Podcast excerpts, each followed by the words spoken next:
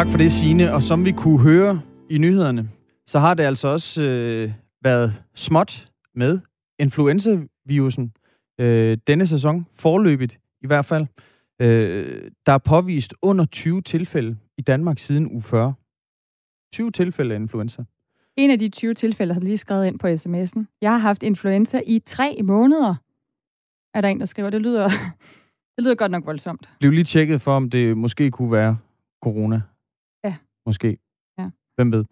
Men øh, i hvert fald så, så bliver omkring hver femte dansker jo typisk ramt af de her sæsoninfluenzaer.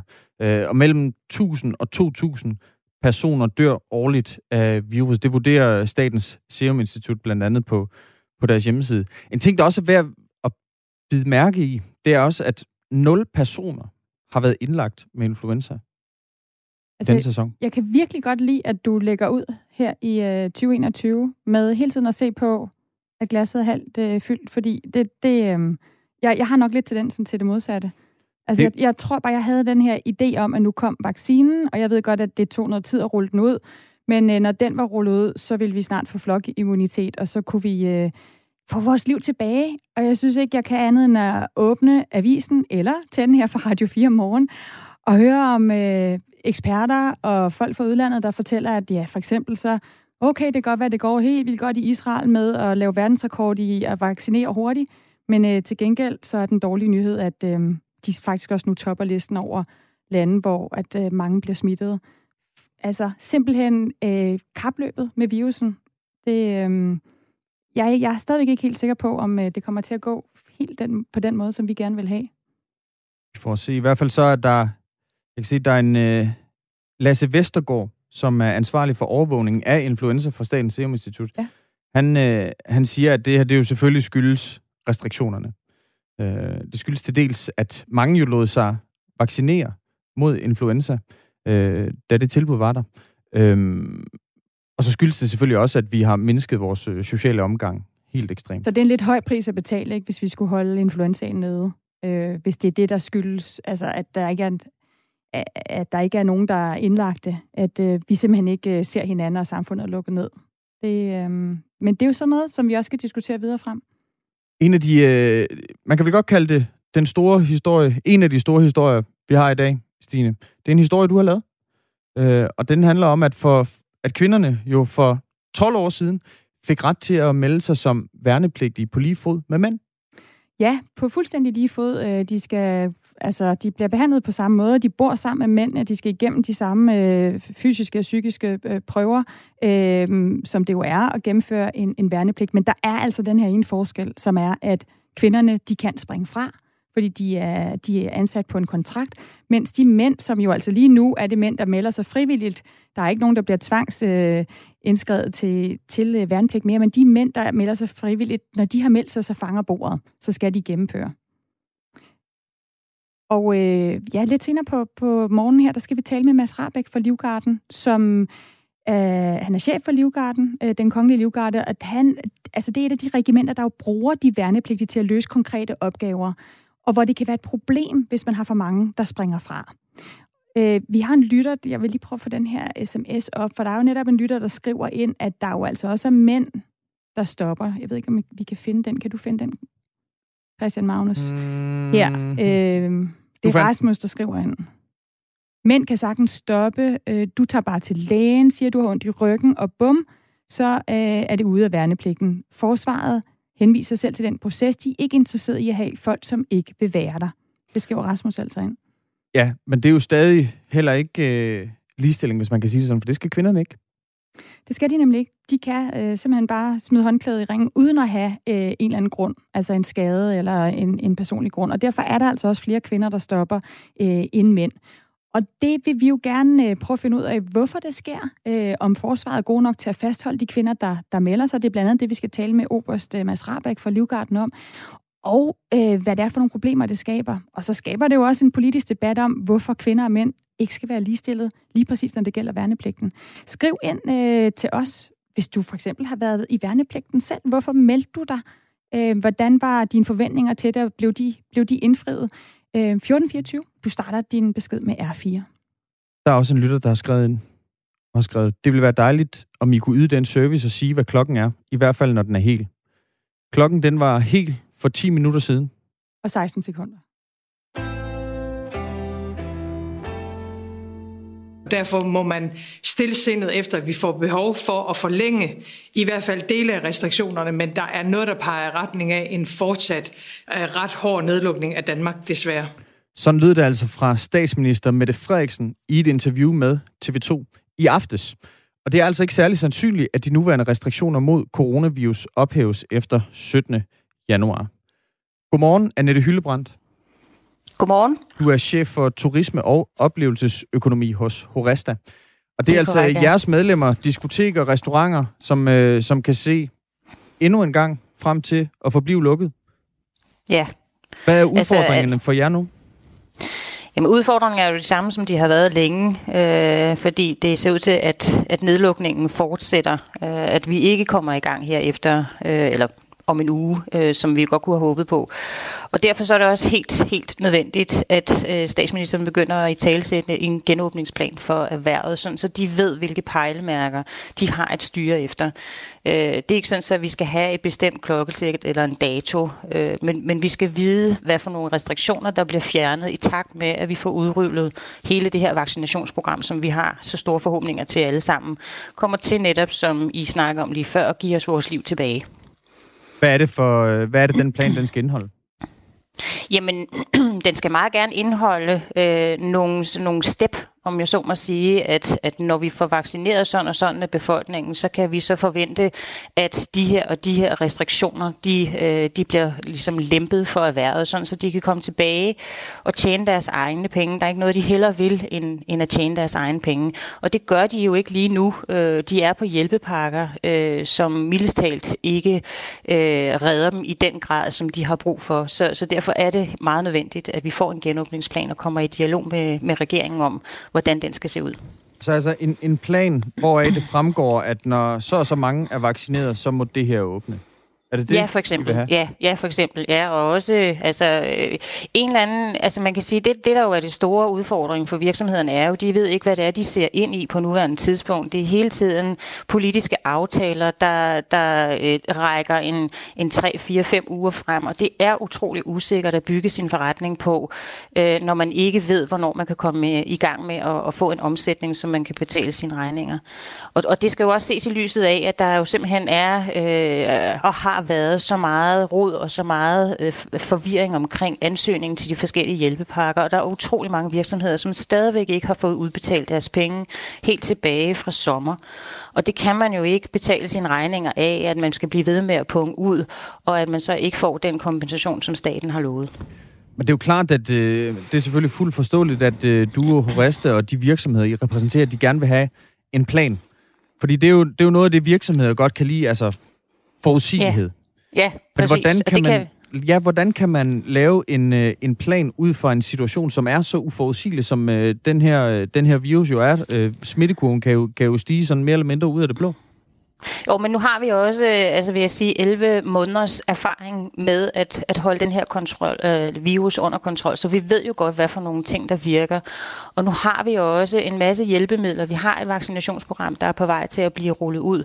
Og vi har også test, øh, hurtigtest og almindelig PCR-test, som også bidrager til, at man må kunne lave en, en, en, en form for plan. Altså sige, når vi, når vi bringer de her ting i spil, så kan vi lempe på sådan og sådan. Og det er den dialog, vi rigtig, rigtig gerne vil, vil, vil have, have, have, have i gang med regeringen. Øh, og så, og så altså, noterede vi jo selvfølgelig også i går, at, at statsministeren sagde, at, øh, at, at der måske var grund til at gå ind og kigge på hjælpepakkerne og se, om de skal justeres. Og det er der. Der er grund til at, at kigge på hjælpepakkerne, fordi der er så mange huller i den, øh, og, og, og man kan sige, øh, hvis ikke vi får, får, får, får hånden under alle virksomhedstyper øh, i det her scenarie, så, så vil der være mange, der mangler på den anden side, og det kan vi ikke være interesseret i. Det er, det er hele vores sammenhængskraft, som turisme- og oplevelseserhvervet øh, bidrager med, der hvor vi får lov til at være sociale, og der hvor vi får lov til ligesom at, at få noget andet end hverdag, og derfor så er det meget, meget vigtigt, at virksomhederne også er der på den anden side. Til, øh, til TV2 i går, der lød det sådan her fra Mette Frederiksen om, hvorfor regeringen altså ikke melder ud, hvornår der kan genåbnes? Jeg forstår godt behovet for at kunne planlægge, og det er jo en diskussion, vi er vendt tilbage til igen og igen i, i løbet af det, det seneste år. Regeringens udgangspunkt er jo, at vi kun skal have lukket Danmark helt eller delvis ned, præcis så længe som det er nødvendigt. Og derfor har vi ikke ønsket at, at lave en meget, meget lang nedlukning af vores samfund. Hvad er fordelen ved, at regeringen melder sådan en, en tidshorisont for, for genåbning ud, hvis det alligevel er usikkert, øh, om den Jamen dato det... er realistisk? Ja, men det er det, fordi at virksomhederne så øh, har noget, de kan planlægge efter, og, og man kan sige, det er jo ikke bare at, at få at vide, om nu må I så åbne, og så startede man øh, så med at køre sin, øh, sin restaurant.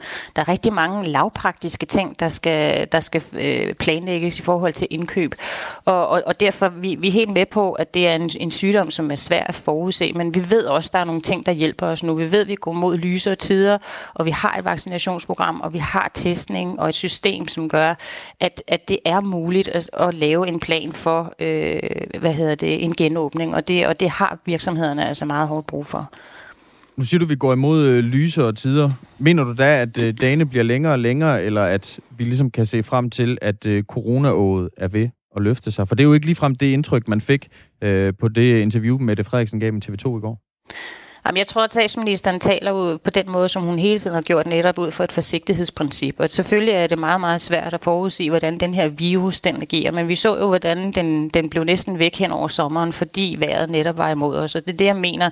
Der er mange ting, der tæller for, at vi går imod en periode nu, hvor der er mere håb øh, for os, netop på grund af, at vaccinationsprogrammet bliver rullet ud. Og, og, og, og, og vi, vi, vi er jo nødt til også at huske på, at det er altså mennesker, som rigtig, rigtig gerne vil tilbage og tjene deres egne penge. Og det er også kun i statens interesse. Det ved jeg også, at regeringen øh, jo meget gerne vil have. Det den vej, det går. Og derfor er den her dialog om en genåbningsplan meget, meget vigtig. Vi har jo altså øh, virksomheder, som, som øh, faktisk i forhold til hjælpepakkerne ikke ved, øh, hvad det er for en kompensation, de skal søge, fordi der hele tiden øh, laves ændringer i bekendtgørelser og i, i måder at ansøge på. Så alle de tekniske og administrative ting, der ligger bag Øh, at kunne få hjælpepakkerne ud, er så mudret øh, og uklart. Og man kan sige, for de restriktioner, der blev lagt øh, ned over os alle sammen øh, herop mod jul, der kan vi først øh, som virksomhed søge nu på onsdag for at få kompensation for den nedlukning, vi er i lige nu. Og det er meget vanskelige vilkår at navigere i. Så derfor så har vi brug for at få den dialog i gang med regeringen om en, om en genåbningsplan. Statsminister Mette Frederiksen, hun kommer altså også lidt ind på, hvad I som branche kan regne med, som situationen er lige nu. Min bedste melding i dag er, når det, når det handler om oplevelsesøkonomien under et, hotel, restauranter, øh, store del af kulturlivet, så må man imødese, at resten af vinteren, der kommer der til at være restriktioner i et eller andet omfang. Resten af vinteren, der kommer der til at være restriktioner i jeres branche ja. i et eller andet ja. omfang. Ja. Kan, I ikke, kan I ikke planlægge efter det? Ja, men det er jo det, det er jo det scenarie, de er i lige nu. Altså lige nu er der jo gen, eller nedlukning for alle, og der er jo masser af virksomheder, som har været i nedlukning siden 11. marts, alle vores nattelivsvirksomheder. Og vi ser heller ikke for os, at om en uge eller 14 dage, så får diskotekerne lov til at åbne, og så kan vi alle sammen stå tæt. Øh, det ved vi godt, øh, at der vil være virksomheder stadigvæk inden for branchen, som, som, som må se lidt længere ud for at, øh, at kunne, kunne genåbne. Men, men vi har jo også en masse erfaringer i forhold til, hvad vi ved virker virker. Vi så jo, hvordan restaurations- og hotel- og øh, café-erhvervet øh, jo bare en, altså har båret kæmpestort ansvar i forhold til at implementere de mange restriktioner, som er blevet lagt ned over dem. Så de kan godt. Øh, og derfor så skal vi have, snart, have gang i den dialog i forhold til, nu har vi et vaccinationsprogram. Om lidt så er alle de øh, allersårbareste og vores frontline personale, de er, er vaccineret, og så begynder alle os andre at kunne komme i, i, i, i kø til at blive vaccineret. Så skal vi også have løftet nogle af restriktionerne. Vi kan ikke blive ved med at holde virksomheder live, øh, når det er, at, at de kan få lov til at tjene deres egen penge. De har ikke nogen omsætning de får, de får refunderet nogle af deres udgifter, men det er jo langt fra nok til at, at holde en virksomhed øh, oven vandet og, og fri af konkurs. Annette Hyllebrand, tak fordi du var med. Velbekomme. Altså chef for turisme og oplevelsesøkonomi hos Horesta, som altså er brancheorganisation for hotel, restaurant og turisterhverv. Klokken den er 20 minutter over syv.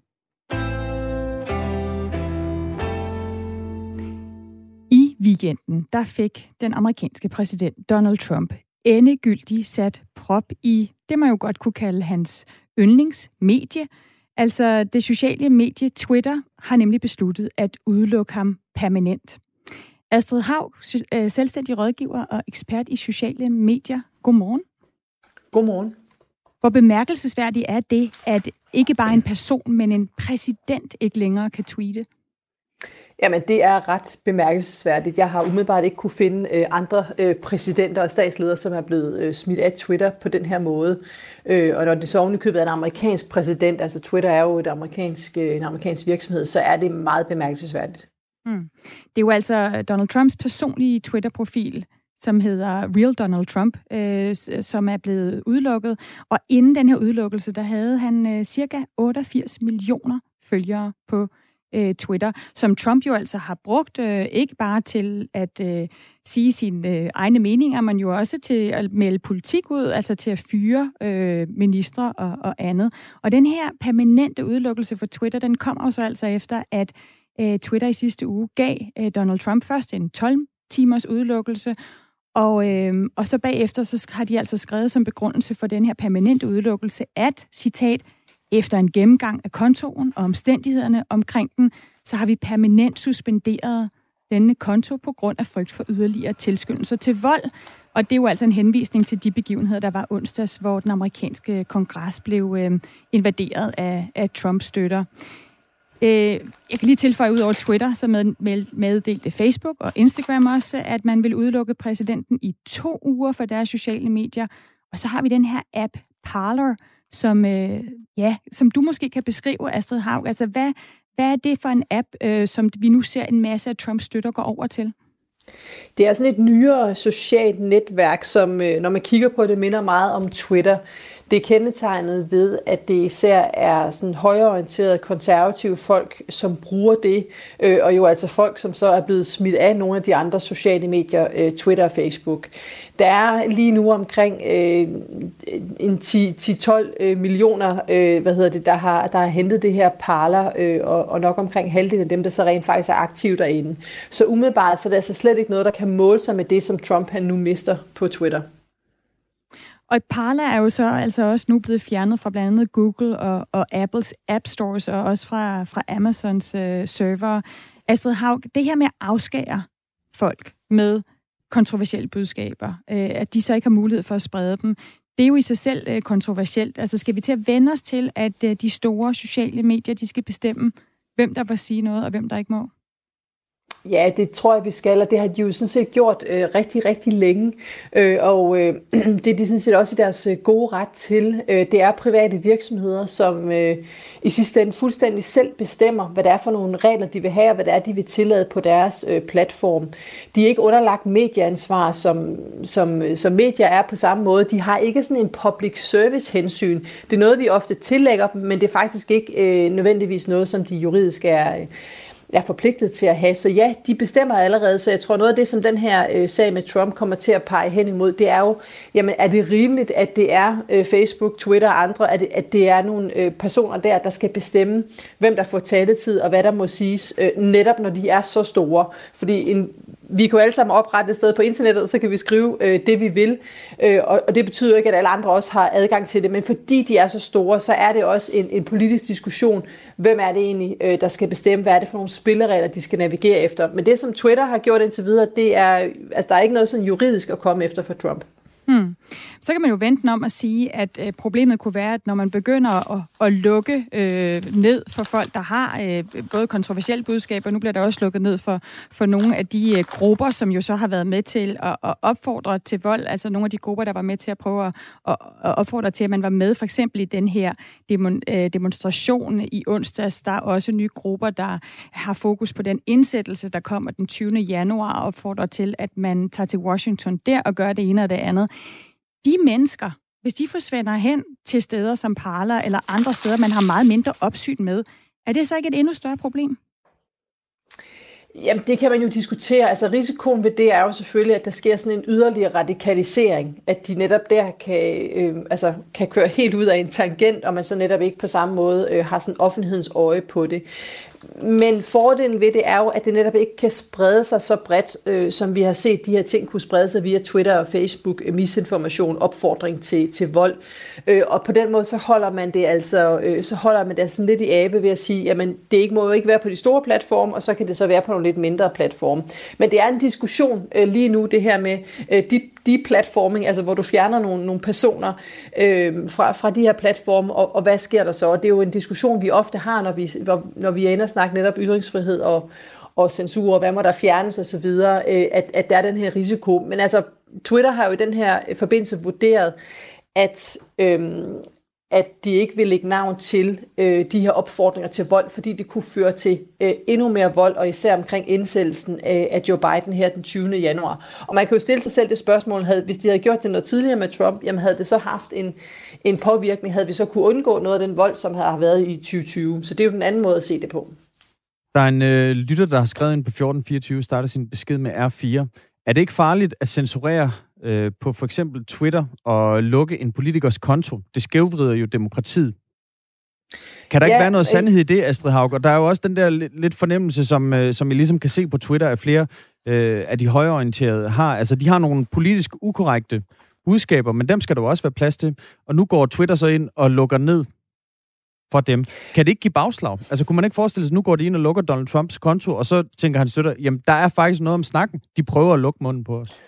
Jo, helt sikkert, og, og det vil Trump selvfølgelig også udnytte det her til, altså sådan øh, et, et, kan man sige, et martyrium i forhold til at sige, se, jeg havde ret, det er fake news, og Twitter er en del af det, og det er en konspiration imod øh, mig og alle os, der, der, der, der tænker, som, som vi gør. Men der er masser af muligheder for konservative og kan man sige, republikanske holdninger på Twitter. Det vi taler om her, det er altså opfordringer til vold, øh, og det er systematisk misinformation om, om corona og selve valghandlingen. Det er langt, langt, langt ud over det, vi nogensinde før har set en amerikansk præsident gøre. Der var selvfølgelig noget Watergate osv., ikke? Men, men altså, det er bare for at sige, det er ikke sådan, at alle konservative holdninger, øh, republikanske holdninger, er blevet fjernet fra Twitter. Det her, det er altså noget af det, som, som er det mest øh, ekstreme. Og så når vi snakker ytringsfrihed demokrati, så skal vi altså huske på, at Twitter er en privat virksomhed. Øh, The First Amendment, altså som, som giver den her ytringsfrihed i USA, det er faktisk for at beskytte folket mod politikerne. Det handler faktisk ikke om, at man skal beskytte politikerne.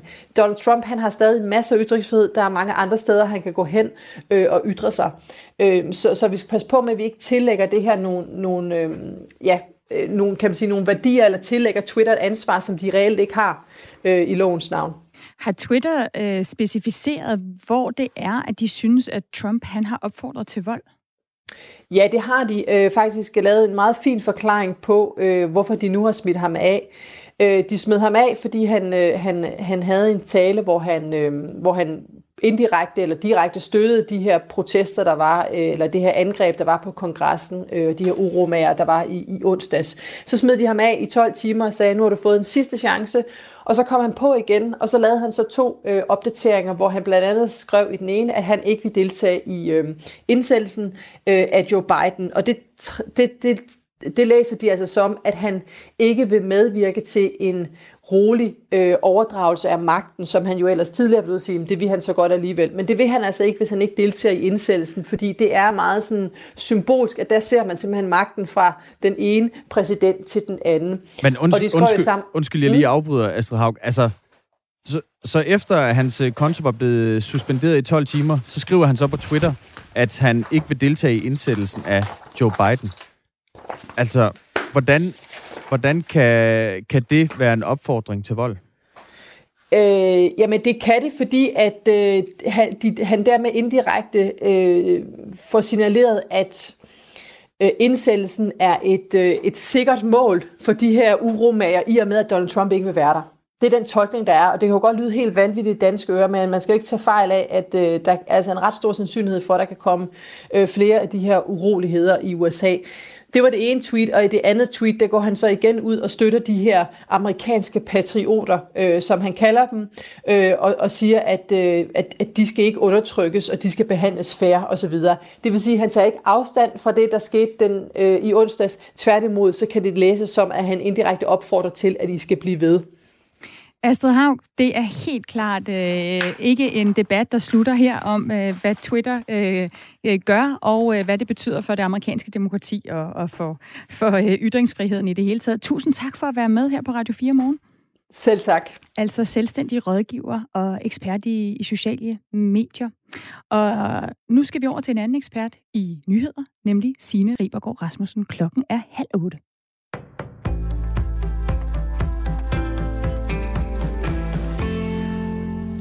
Mens coronavirus fylder i samfundet den her vinter, så har Danmark indtil videre undgået den årlige influenzasæson, det skriver Kristeligt Dagblad.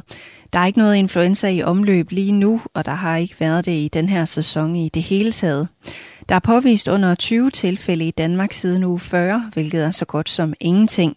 Det er virkelig ikke normalt, fortæller Lasse Vestergaard, der er ansvarlig for overvågningen af influenza og overdødelighed hos Statens Serum Institut, SSI.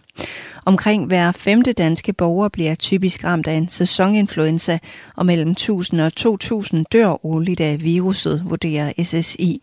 Hos SSI registrerer man kun de tilfælde, der bliver påvist via en test, eller som fører til indlæggelser på et af hospitalerne. Alligevel så er der en væsentlig forskel på antallet af influenzatilfælde den her vinter sammenlignet med tidligere. Indtil videre har der heller ikke været nogen indlagte i den her sæson. Ifølge Lasse Vestergaard så er forklaringen på den lave influenzasmitte, at der er indført mange tiltag for at mindske smitte med coronavirus, og det påvirker også andre viruser. Indonesiske dykkere har fundet en turbine fra et fly med 62 passagerer, der styrtede ned lørdag. Det melder indonesiske embedsmænd i dag. Dykkere i havet har allerede fundet lige dele og vragrester, der menes at være fra flyet, der forsvandt fra flyradaren cirka 4 minutter efter dets afgang fra Jakartas lufthavn. Signaler fra flyets to sorte bokse, som består af en flyvedataoptager og en stemmeoptager til cockpittet, blev lokaliseret i går. Efterforskerne håber at kunne bruge data fra optagerne til at kaste lys over årsagen til ulykken. Alle 62 passagerer ombord på flyet var indonesiske, og 10 af dem var børn. I USA fortsætter det kaos, som blev udløst onsdag, da kongressen i Washington D.C. blev angrebet af rasende Trump-støtter, og flere vil nu have præsidenten afsat hurtigst muligt. Formanden for repræsentanternes hus, Nancy Pelosi, sagde i går, at hun er klar til at indlede en proces frem mod en ny rigsretssag mod præsident Donald Trump, som bliver beskyldt for at have opildnet til uro under stormen mod kongresbygningen.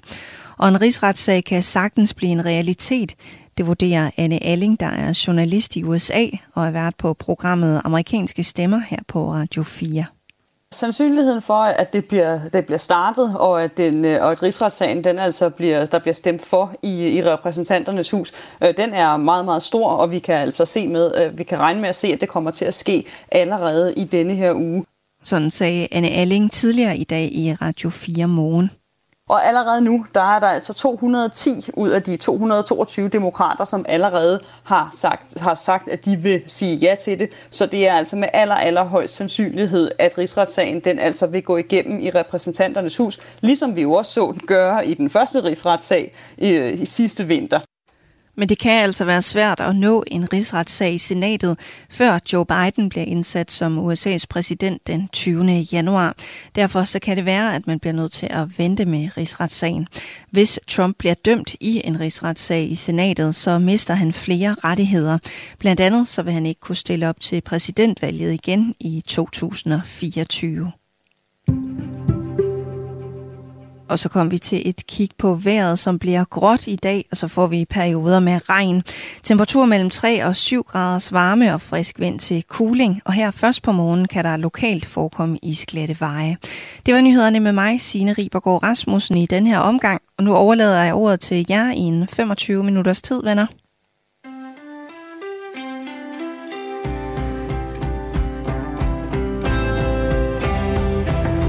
Tak for det, Signe. Og det kan du roligt gøre. Vi fortsætter altså blandt andet med den historie, som vi havde i første time. Og der er, det er der også en lytter. Det er der faktisk flere, der har. Altså, hvad er det for en, du taler om, KM? Jeg taler om to, bostedshistorien. Bostedshistorien. Vi har to Bostedshistorien. Ja. Altså, vi, øh, der blev begået et øh, drab på en øh, medarbejder på et bosted, ja. Ørbæks Kilde i, i Forvejle. Øh, og det skete mellem jul og nytår. Og det er, altså, øh, det er altså en historie, der har givet anledning til, at vi øh, undersøger forholdene på de danske bosteder. Og det er altså også en historie, som flere lyttere har puttet ind på. Der er en, der skriver her, arbejder selv i retspsykiatrien. Øget bemanding kan dels være gavnligt i opkørte situationer for at skabe sikkerhed for frontpersonen, så vedkommende kan udvise den rette faglige omsorg. Mere personale giver også færre opkørte situationer, i det der er mere tid til at tage sig af og skabe et godt miljø for patienter eller borgere, inden det spidser til, og arbejde med de individuelle mestringsstrategier.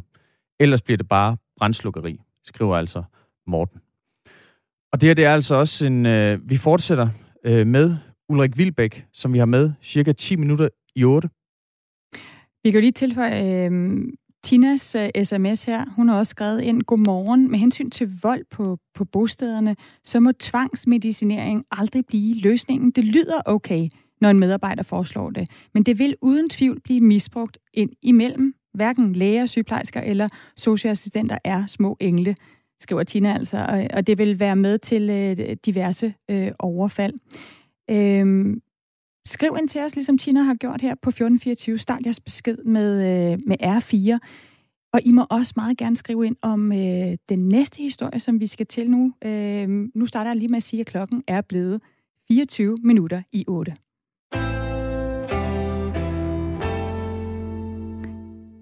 Den anden store historie, vi har i dag, det er, at danske øh, kvinder øh, i højere og højere grad melder sig som frivillige til at tjene øh, værnepligten. Det har danske kvinder haft øh, ret til at gøre siden 1998. Øhm, og det er der rigtig mange unge kvinder, der, der gerne vil. Faktisk er der mere end hver fjerde værnepligtig øh, i dag, der er, øh, som er kvinde, som har meldt sig øh, frivilligt, altså 22,2 procent øh, sidste år.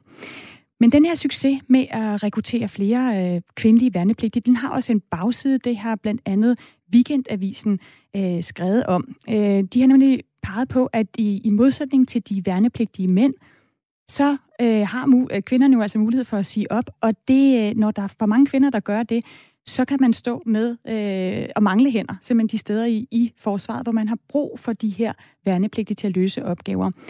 Over 16 procent af kvinderne i 2020, de valgte at øh, sige op før tid. Det viser nye tal fra Forsvarets øh, personalestyrelse, som vi har fået. Vi talte øh, lidt tidligere på morgenen med øh, Garda Pi, som er værnepligtig i Livgarden. Min personlige holdning er og erfaring er, at der ikke bliver gjort forskel på, om man er mand eller kvinde, i hvert fald i Livgarden. Så jeg kan heller ikke se, at der burde være forskel på, hvordan vi var ansat herinde. Nej, altså der bliver ikke gjort forskel på den måde, man er værnepligtig, siger Garda Pi, øh, men der er altså den forskel, at hun kan vælge at stoppe, og det kan hendes mandlige kollegaer ikke.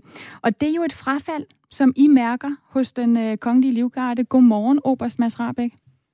Ja, godmorgen. Du er chef for øh, netop øh, Livgarden.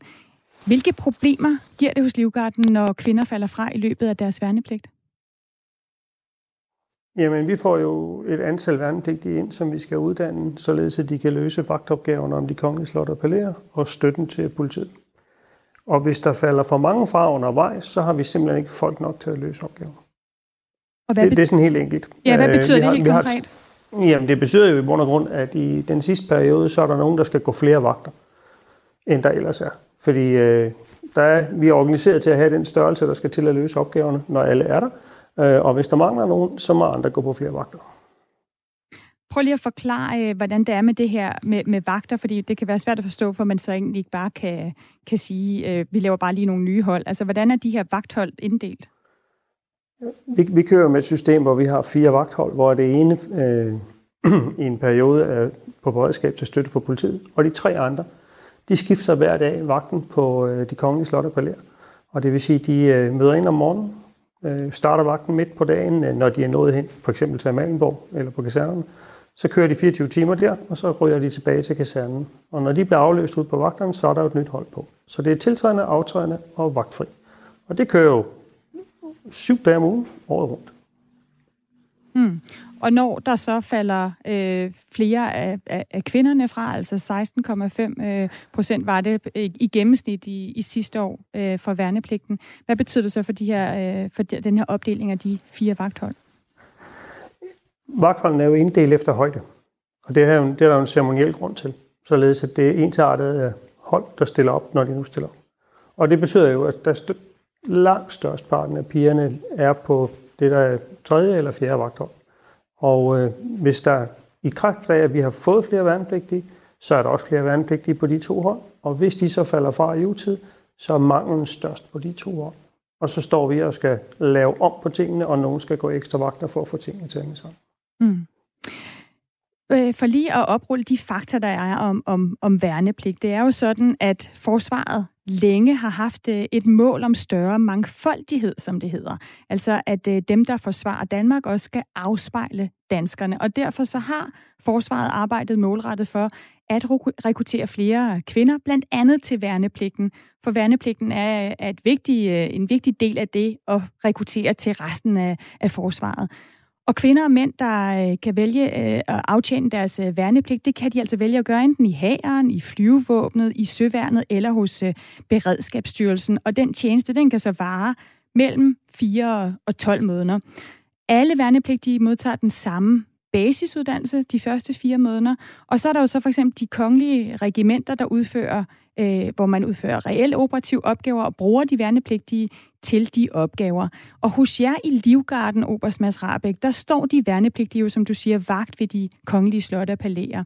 Og jo flere, flere, flere kvinder I får, så øh, som du også lige har forklaret, så er der altså øh, øh, flere værnepligtige, der potentielt kan stoppe øh, undervejs.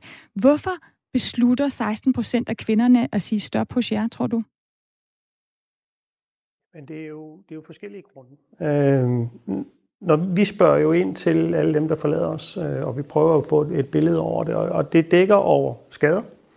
Øh, desværre en del skader, som de har med, inden de går, som springer op igen. Nogle skader, de pådrager sig hos os. Det kan vi aldrig undgå. Det sker også for de mandlige værnepligtige. Øh, og så er der nogen, der, øh, hvor de synes, det er for hårdt. Det kan være for fysisk hårdt eller for psykisk hårdt. Øh, og så er der nogen, som, som bare ikke har fået indfriet deres forventninger, og som øh, troede, det var noget andet, øh, og derfor ikke kan finde motivationen øh, og heller ved noget andet. Mener du, at, øh, at kvinder, inden de melder sig til værnepligten, i højere grad skal sætte sig ind i, hvad det egentlig kræver at være værnepligtig? Jeg synes jo, det er tankevækkende, at øh, vi har at gøre med en generation, som kan bruge øh, otte dage øh, på nettet for at finde ud af, hvor man skal købe de bedste sneakers. Øh, og så kan man ikke øh, danne sig et, et, et retvisende billede af, hvad det her går ud på. Øh, der er meget dokumentationsmateriale ude, der er øh, tv-dokumentarer og andet, der viser, hvad det er, vi laver. Så der burde jo være sådan et rimeligt billede. Men det skal op, og man kan sige, oven i det skal der også siges, de, vi kan jo se af vores øh, undersøgelser, at langt størsteparten af de kvinder, der møder hos os, de er stødt på Livgarden via venner og bekendte. De er faktisk ikke stødt på det via de forskellige sociale medier eller internettet, men langt størsteparten er blevet anbefalet af venner og bekendte. Øh, og, og så kan det jo endnu mere undre, at, at de ikke der har fået et, et retvisende billede af, hvad det indeholder. Vi har også lyttere, der skriver ind, også mens vi laver det her interview, øh, Oberstmads Rabeck, og, og Martin fra Jeres Pris, han har skrevet ind, øh, at han gerne vil bemærke, at kvinder ikke deltager på lige fod med mænd i værnepligten, i det de har lettere grad, blandt andet mindre våben, øh, skriver altså Martin ind. Øh, må jeg lige prøve at spørge dig om det, at de værnepligter, der er hos jer i Livgarden, øh, de kvindelige og mandlige værnepligtige, har de fuldstændig ens vilkår og samme træning? Ja, ved den kongelige livgarde er der ikke forskel nogen steder. Vi har jo et, en, en operativ vagt i en ceremoniel ramme, så det skal se ens ud, øh, når vi gennemfører øh, enten vores vagttjeneste eller det andet. Så, så de har nøjagtigt samme udrustning, nøjagtigt samme træning. Og som Garda P. også sagde, der bliver simpelthen ikke gjort forskel øh, på mand og kvinde øh, ved den kongelige børn. Jeg tror måske, det som vores øh, lytter Martin fra jeres pris henviser til, det er jo det, at hvis man ikke er så høj, så kan man få nogle mindre rygsække. Men det er jo øh, et vilkår, som gælder både for, for mænd og kvinder. Altså det baserer sig på, på højde, ikke på. Ja, vi skal bare lige huske på, at der er jo en mindste højde ved den kongelige livgang. Ja. Så jeg tror ikke, øh, vi kommer i det problem. Okay. Men det kunne være, at der var andre dele af værnepligten, hvor man... Det kan sagtens være. Ja. Det kan vi faktisk, men den tager vi videre øh, med andre end dig, øh, Mads, øh, øh Oberst Mads Rabeck. Altså, vi har talt med, med nogen, der har deltaget i den normale værnepligt, som siger, at de har skulle bære helt den samme øh, rygsæk som, som deres mandlige kollegaer. Øh, nu, nu nævner du selv det her med, at det kunne være, at man skulle være lidt bedre, også de kvinder, der melder sig frivilligt til, øh, at bruge tid på lige at undersøge, hvad det er, egentlig er, man går ind til. Når man slår op øh, under værnepligt øh, og, og ser, hvad forsvaret har skrevet øh, om, hvad det vil sige at, at gå ind, for eksempel som kvinde og være i værnepligten, så står der jo rigtig meget om, at man kan få en oplevelse for livstid, at man kan få en masse venner, øh, at øh, ja, at øh, det, man kan få presset, altså prøvet sine grænser af, men der står for eksempel ikke, at det kræver, at man er i, i god fysisk form. Øhm, er, er forsvaret god nok til at oplyse om de vilkår, man går ind til, når du så som oberst i den anden ende står og synes, at der måske er nogen, der ikke helt har sat sig nok ind i det? Jeg synes, de første tre bullets, du nævner, de er sådan set meget retvisende for, hvad det er, man kommer ind til. Det kan godt være, at man har et lidt glorificeret billede af, hvad det er øh, på de ord. Og så vil jeg jo sige, altså i hele ansøgningsprocessen, øh, der kommer du igennem øh, steder, hvor der står helt tydeligt, hvad der skal til af krav. Der findes uh, træningsapp, øh, uh, træning med forsvaret. Uh, så, så jeg tror egentlig ikke, at, at der er nogen, som... Uh, eller i hvert fald ikke så mange, uh, der ikke lige har luret det. Vi har lavet en undersøgelse på dem, der forlader os, uh, om uh, hvordan de har vurderet os. Uh, om, om, om der belastningen har været hårdere end forventet. Og når vi undersøger på de kvindelige værnepligtige, vi har, så siger halvdelen af dem, at det er nogenlunde, som de havde forventet. 25 procent siger, at det er altså hårdere, end de havde forventet, og 25 procent siger, at det er lettere, end de egentlig havde forventet. Så, så jeg er jo svært ved at sige, om, om det bare lige er der, øh, den gyldne eller, mm. løsning er. Så har vi jo altså, altså det er jo sådan øh, lige nu, at dem, der melder sig, både mændene og kvinderne, de melder sig frivilligt. Øh, men der er den ene forskel, at kvinderne kan sige stop. Prøv lige at, at høre, hvad Christina Torsø Dele, som er rådsmedlem i Værnepligtsrådet, hun repræsenterer, hun er en af dem, der repræsenterer de værnepligtige, hvad hun synes, den her forskel betyder. Den frustration, vi møder øh, hos de kvindelige øh, værnepligtige eller kvinderne på værnepligtslignende vilkår, det er, at den har mulighed for at sige op. Den sætter et krav til, at de i pressede situationer har ekstra overskud eller har en stærkere ryggrad. Øhm, det er altid hårdt at, øh, at stå i en kold skyttegrav midt om natten, eller at skulle øh, lave hastig vandpassage gennem en kold sø. Øhm, og når man har muligheden for at sige fra, så ligger det bare øh, et træls pres på kvinderne, som de selv er, er sindssygt træt af. Ja, altså de er sindssygt trætte af det selv, det her øh, pres, øh, som kvinderne synes, der bliver lagt på dem, fordi de har muligheden for at sige, sige op. Øh, Oberst Mads Rabeck, altså chef for Livgarden, kan du genkende det her med det ekstra pres, øh, som kvinderne altså øh, jo selv ved, de har, men man kunne også forestille sig, at deres befalingsmænd og andre ved, at de har muligheden for at sige stop? Jeg tror faktisk ikke, det er befalingsmændene. Jeg tror, faktisk, det er deres øh, stuekammerater og dem, de står i skøttehullet sammen med, for jeg tror, hun har fuldstændig ret i det, hun siger. Øh, hvis det er rigtig, rigtig vådt og grimt og koldt og belastende, så er det rigtig svært at stå og brokse over det, hvis man kunne bare lade være. Og ham, der står ved siden af i skylleølen, har lidt svært ved at høre på det brok, hvis hun bare kunne gå hjem, når ikke hun gider mere. Så jeg kan sagtens forstå, at de kan være i de situationer, hvor de synes, at det gør det mega belastende for dem, at de hele tiden selv vælger det. Hver eneste time, hvor det er grimt, det vælger de jo selv. Set med de andres øjne, som ligesom er tvunget til det, fordi de er værnepligtige. Jeg ved godt, de har meldt sig til værnepligten, men værnepligten gælder, når først man er startet. Og mm. til vejs ende. Mm. Altså i, i Livgården, der har I jo ligesom i resten af forsvaret indtil nu givet de her kvindelige værnepligtige lov til at stoppe med det samme, når de ville. Øhm, nu er det så blevet indskærpet fra Forsvarsministeriet, at, at, øh, at man skal oplyse mig om, at der er nogle opsigelsesvarsler. Det kan vi lige komme tilbage til. Men har I gjort nok i Livgarden for at fastholde kvinderne, også når de bliver udsat for det her pres, som man jo skal, når man er værnepligtig? Ja, altså mængden af kvinder er jo øget markant hos os over de sidste tre år. Og det er også derfor, det nu er, er blevet et operativt øh, potentielt problem. For før i tiden, da vi havde en to-tre værnepligtige kvinder, eller to-tre kvinder blandt de værnepligtige, ud af 300, der betød det jo ingenting.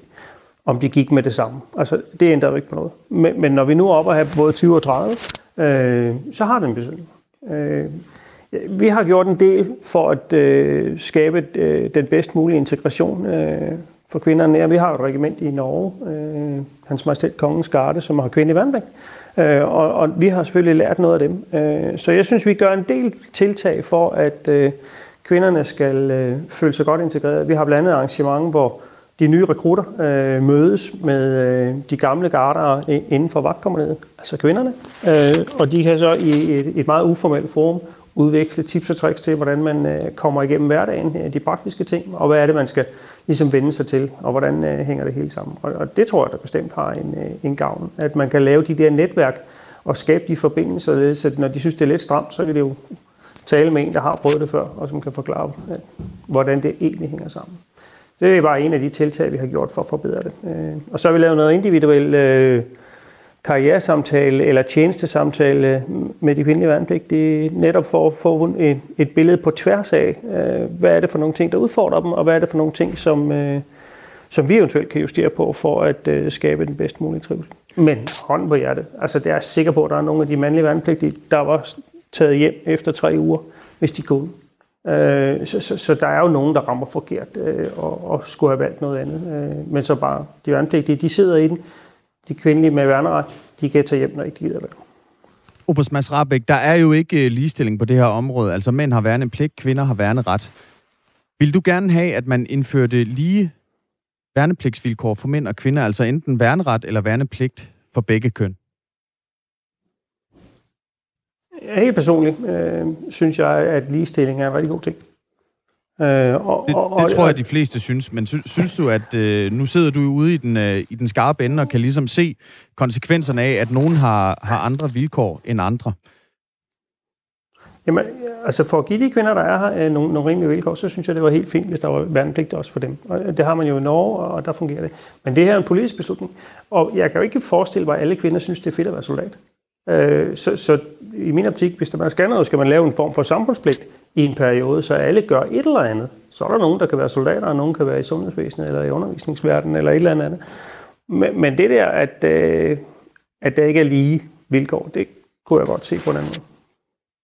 Oberst Mads Rabeck, altså chef for Livgarden. Tak for at medvirke her på Radio 4 morgen. Velkommen.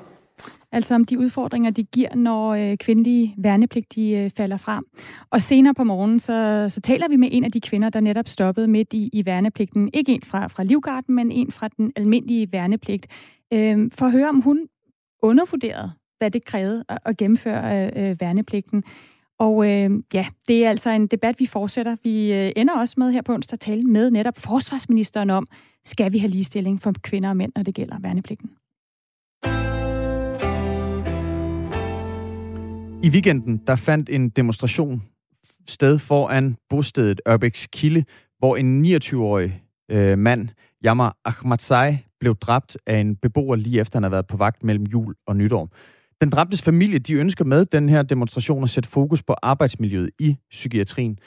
Her på Radio 4, der har vi i dag fortalt, hvordan vold og trusler om vold er en del af hverdagen for medarbejdere på bosteder, hvor beboerne er psykisk syge.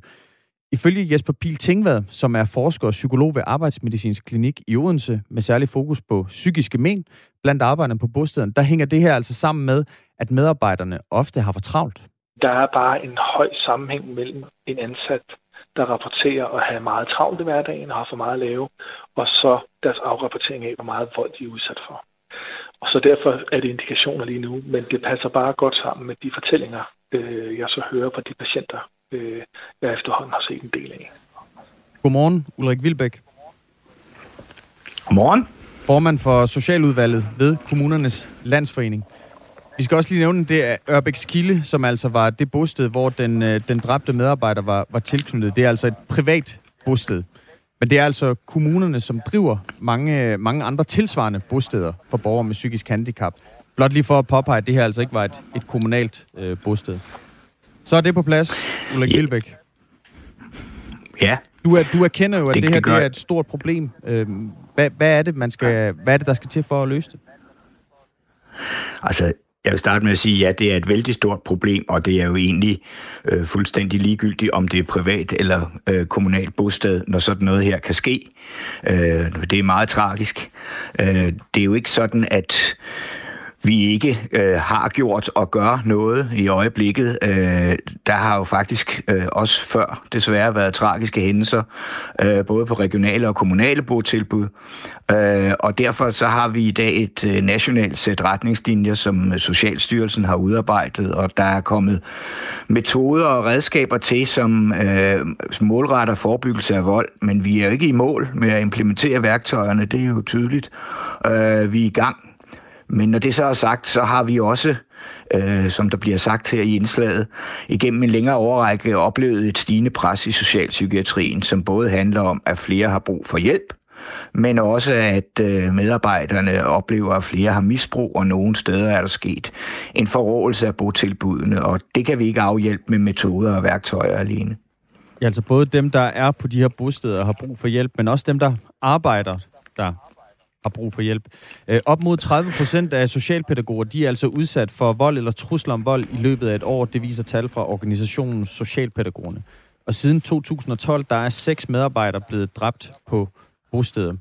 Øh, vi har blandt andet spurgt øh, foreningen SIND øh, og øh, Socialpædagogerne og Jesper Pil Tingvad, som er forsker og psykolog ved Arbejdsmedicinsk Klinik i Odense, om årsagerne til den her store mængde sager om vold og trusler.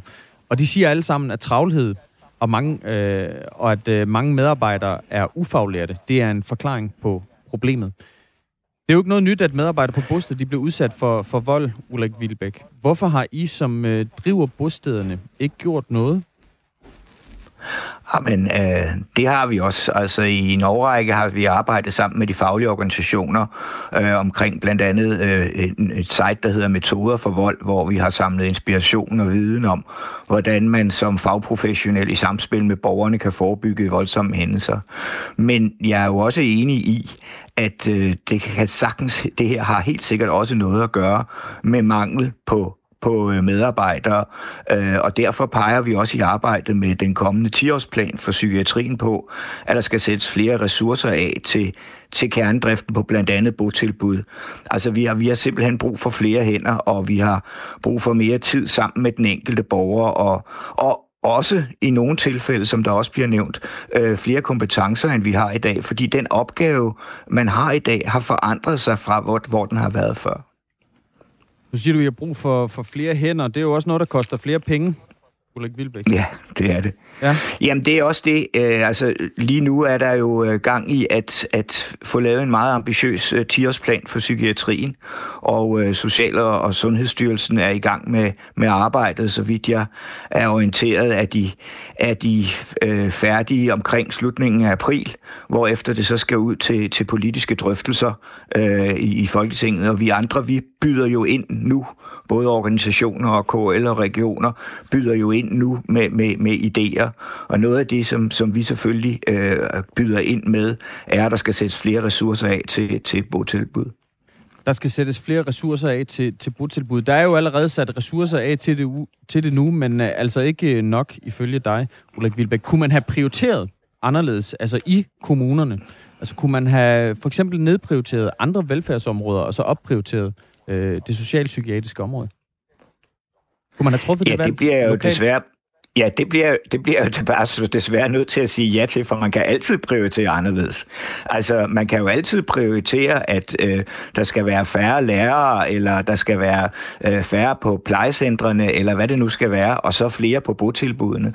Men jeg tror jo, at kommunerne prioriterer ud fra det, de synes, der er fornuftigt og passer, øh, og som, som, øh, som ligger, skal vi sige, øh, på, på en linje, der gør, at man synes, det her det er nogenlunde forsvarligt.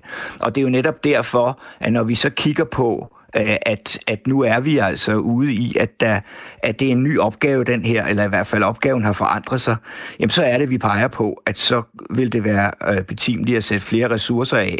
Og de ressourcer, de kan jo kun komme øh, et sted fra. De kan kun komme fra, fra, fra en, en plan fra, fra regeringen.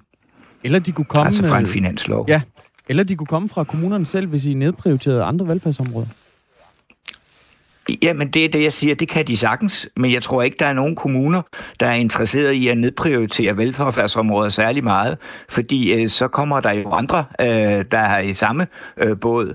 Vi har jo øh, bare inden for det specialiserede socialområde overbudgetteret overbudgetteret med 2,5 milliard i kommunerne øh, igennem det seneste år. Øh, det vil sige, at vi har brugt 2,5 milliard flere penge, end vi får øh, fra staten. Så det er jo ikke sådan, at vi sidder og, og sparer øh, øh, på, på, på, på, på det hele. Der er bare udfordringer af hele vejen igennem, og vi får flere og flere borgere, som har det svært. Og det er jo den del, vi også øh, skal kigge på. Ulrik Vilbæk, tak fordi du var med.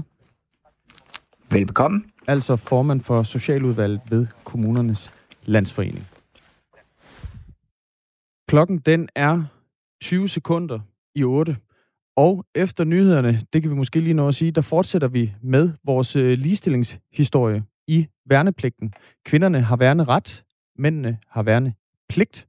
Mere om den historie 5 minutter over 8. Nu er der nyheder.